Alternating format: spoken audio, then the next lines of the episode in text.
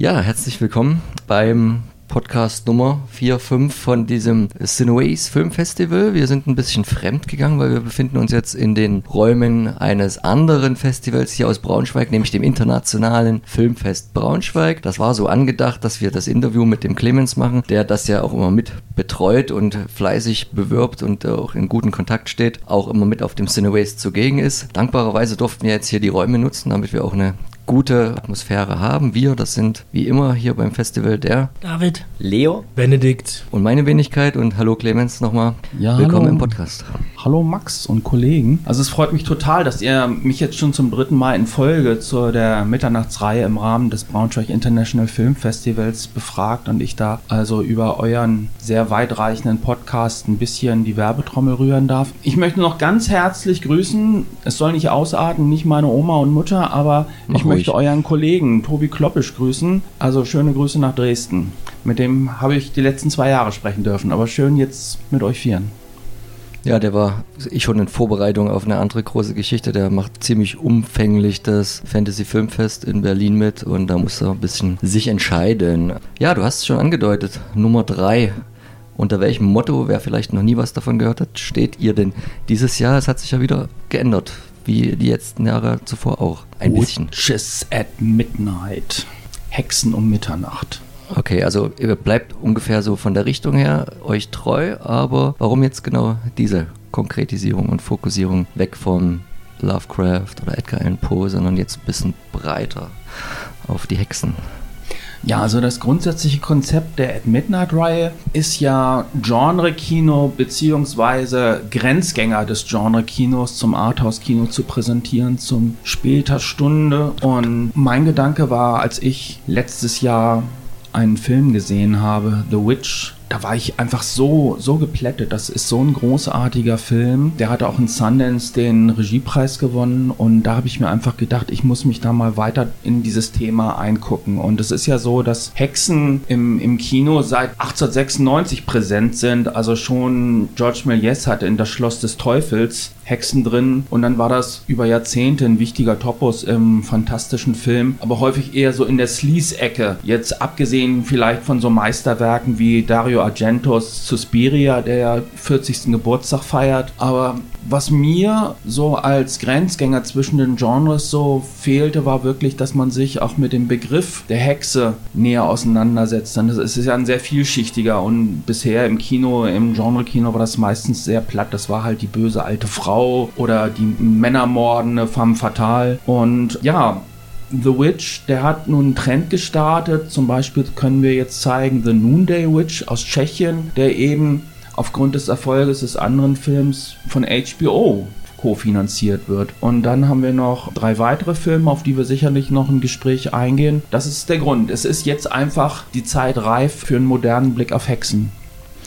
Wie wird so eine Themenfindung oder wie sieht die bei euch aus? Hast du da freie Hand oder muss man das dann schon ein bisschen basisdemokratisch? Also erstens die Ausrichtung und zweitens dann die, die Filmauswahl. Wie muss man sich das vorstellen bei euch? Wie läuft das Prozedere ab?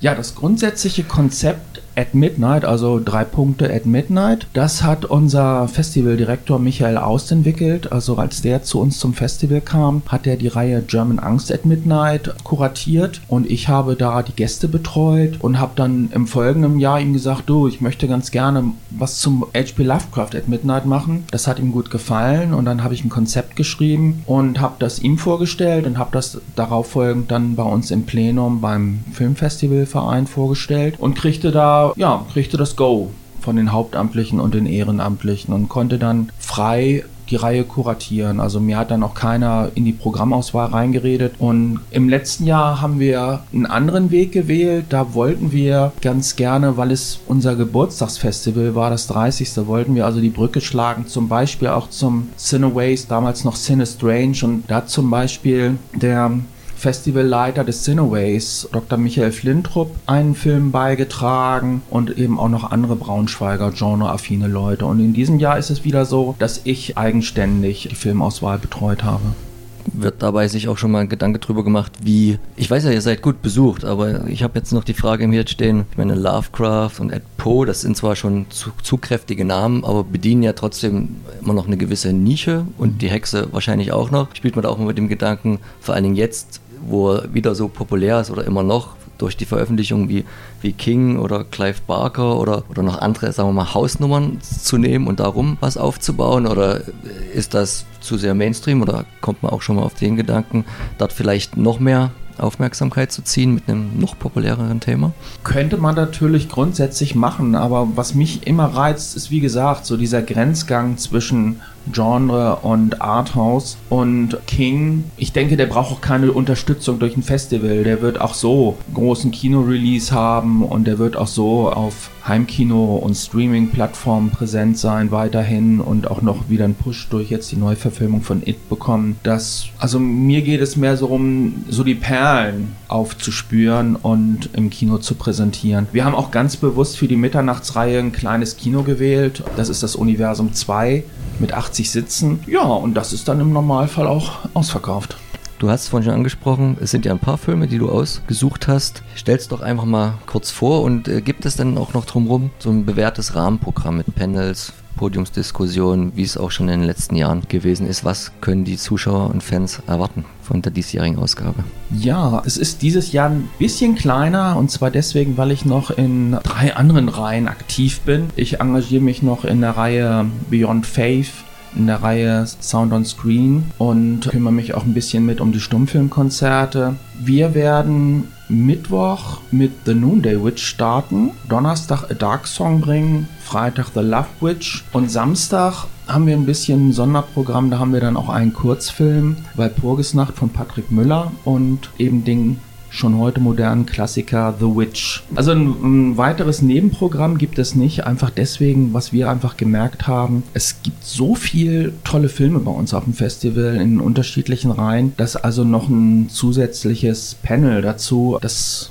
das raubt nur den Fokus quasi von dem, worum es ja eigentlich gehen sollte. Das Filme denke ich auch. Im, Im, ne? Mittelpunkt stehen bei uns die Filme und die Filmgäste. Und wenn wir jetzt nebenbei gucken, also wir haben durchaus auch Genre-Kino in den anderen Reihen. In der Reihe Beyond Faith, die kuratiert wird von unserem Festivaldirektor Michael Peraus, wird zum Beispiel The Endless laufen. Von dem haben ja sicherlich viele schon gehört, beziehungsweise wir haben ja einen sitzen, der hat den Neuchâtel schon gesehen. Ne? Kannst du was dazu sagen? Ja, ich habe den nicht nur in Neuchâtel gesehen, sondern ich war einer der Vertreter in der Kritikerjury und wir haben uns auch dafür entschieden, diesen Film auszuzeichnen. Also der hat unseren äh, Kritikerpreis bekommen, weil er wirklich zeigt, dass auch mit einem weniger finanziellen Aufwand, aber viel mehr viel Zeit und Liebe ein sehr toller äh, Lovecraft-Film entstehen kann, ohne großes Budget, wirklich mit Köpfchen. Ja, dem stimmen wir zu und deswegen zeigen wir ihn bei uns in der Reihe Beyond Faith.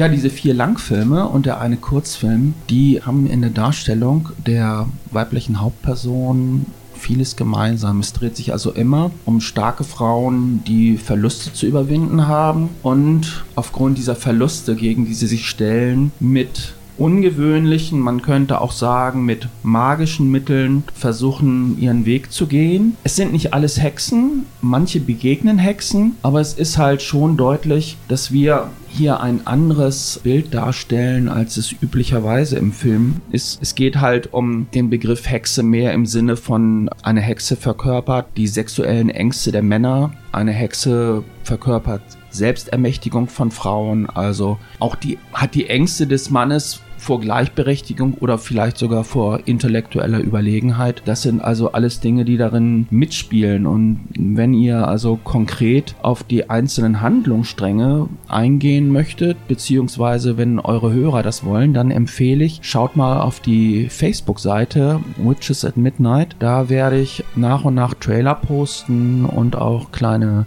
Teaser-Texte. Und darüber hinaus empfehle ich natürlich die Gesamtseite unseres Festivals, die findet man unter www.filmfest-braunschweig.de. Und ganz wichtig für Leute, die sich bisher immer den November freigehalten, wir finden dieses Jahr im Oktober statt. Und zwar vom 17. Oktober bis zum 22. Oktober 2017. Das 31 Braunschweig International Film Festival. Und wenn ihr mir das erlaubt, bevor ihr weitere Fragen stellt, ich möchte auf ein Highlight auf jeden Fall eingehen. Am 17. zeigen wir in einem Filmkonzert die Matrix. Und da wird Don Davis, der Komponist, wird selber eingeflogen, um das Braunschweiger Staatsorchester zu dirigieren. Also da sind wir besonders stolz. Also wir eröffnen das Festival mit einem Knall, aber lassen auch dann bis Sonntag nicht nach. Du sprichst es an, was habt ihr noch als andere Highlights parat? Gibt es noch andere Gäste, die ihr schon verraten dürft? Ja, ich stecke nicht so sehr in der Pressearbeit drin. Das Einzige, was ich schon mal sagen kann, worauf ich mich freue, ist die Deutschlandpremiere des neuen Kim Ki-duk-Films.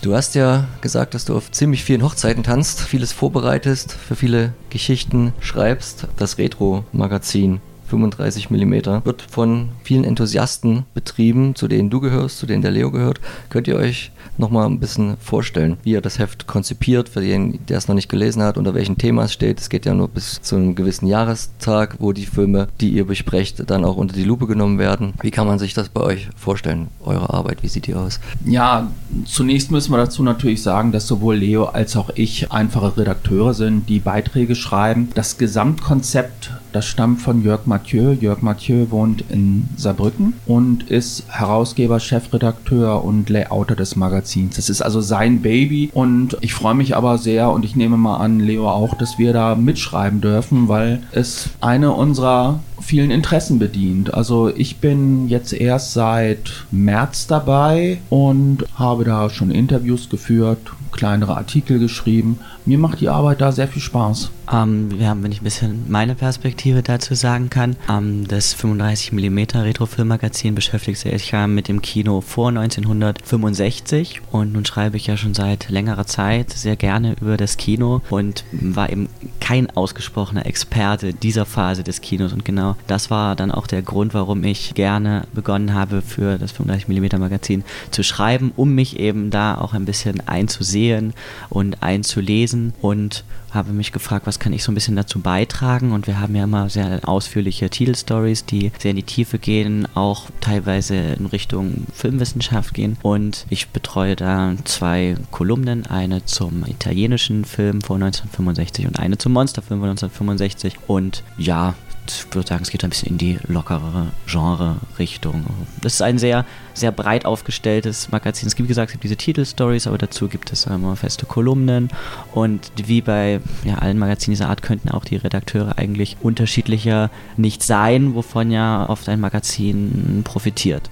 Ja, da sprichst du was ganz Wichtiges an, Leo. Ich finde, auch jedes Mal großartig, wenn ich das in die Hand nehme, das Heft. Wie unterschiedlich. Sie sind alle auf ihre Art großartig, aber wirklich extrem unterschiedlich, die Artikel. Und das aktuelle Heft 22 widmet sich Filmpionieren und da durfte ich zum Beispiel ähm, die Einleitung schreiben und einen Beitrag über den ersten globalen Filmstar Mary Pickford schreiben. Und ich finde, dieses Heft kann man wirklich uneingeschränkt empfehlen, insbesondere jetzt diese Ausgabe, weil dieser Schwerpunkt tatsächlich so eine Art Basiswissen Filmpionieren darstellt, was man heute kaum weiß, dass wirklich bis 1920, Mitte der 20er in Hollywood ein Großteil der bedeutendsten und bestbezahlten Regisseure weiblich waren und dass dann erst so wirklich mit der Festigung dieser industriellen Strukturen sich die Netzwerke schlossen für Frauen und daraufhin wurden die dann auch konsequent aus der Filmgeschichte herausgeschrieben. Also ich meine, jeder Filminteressierte kennt D.W. Griffiths, kennt George Méliès, kennt die Lumière-Brüder, Brüder, aber wer kennt schon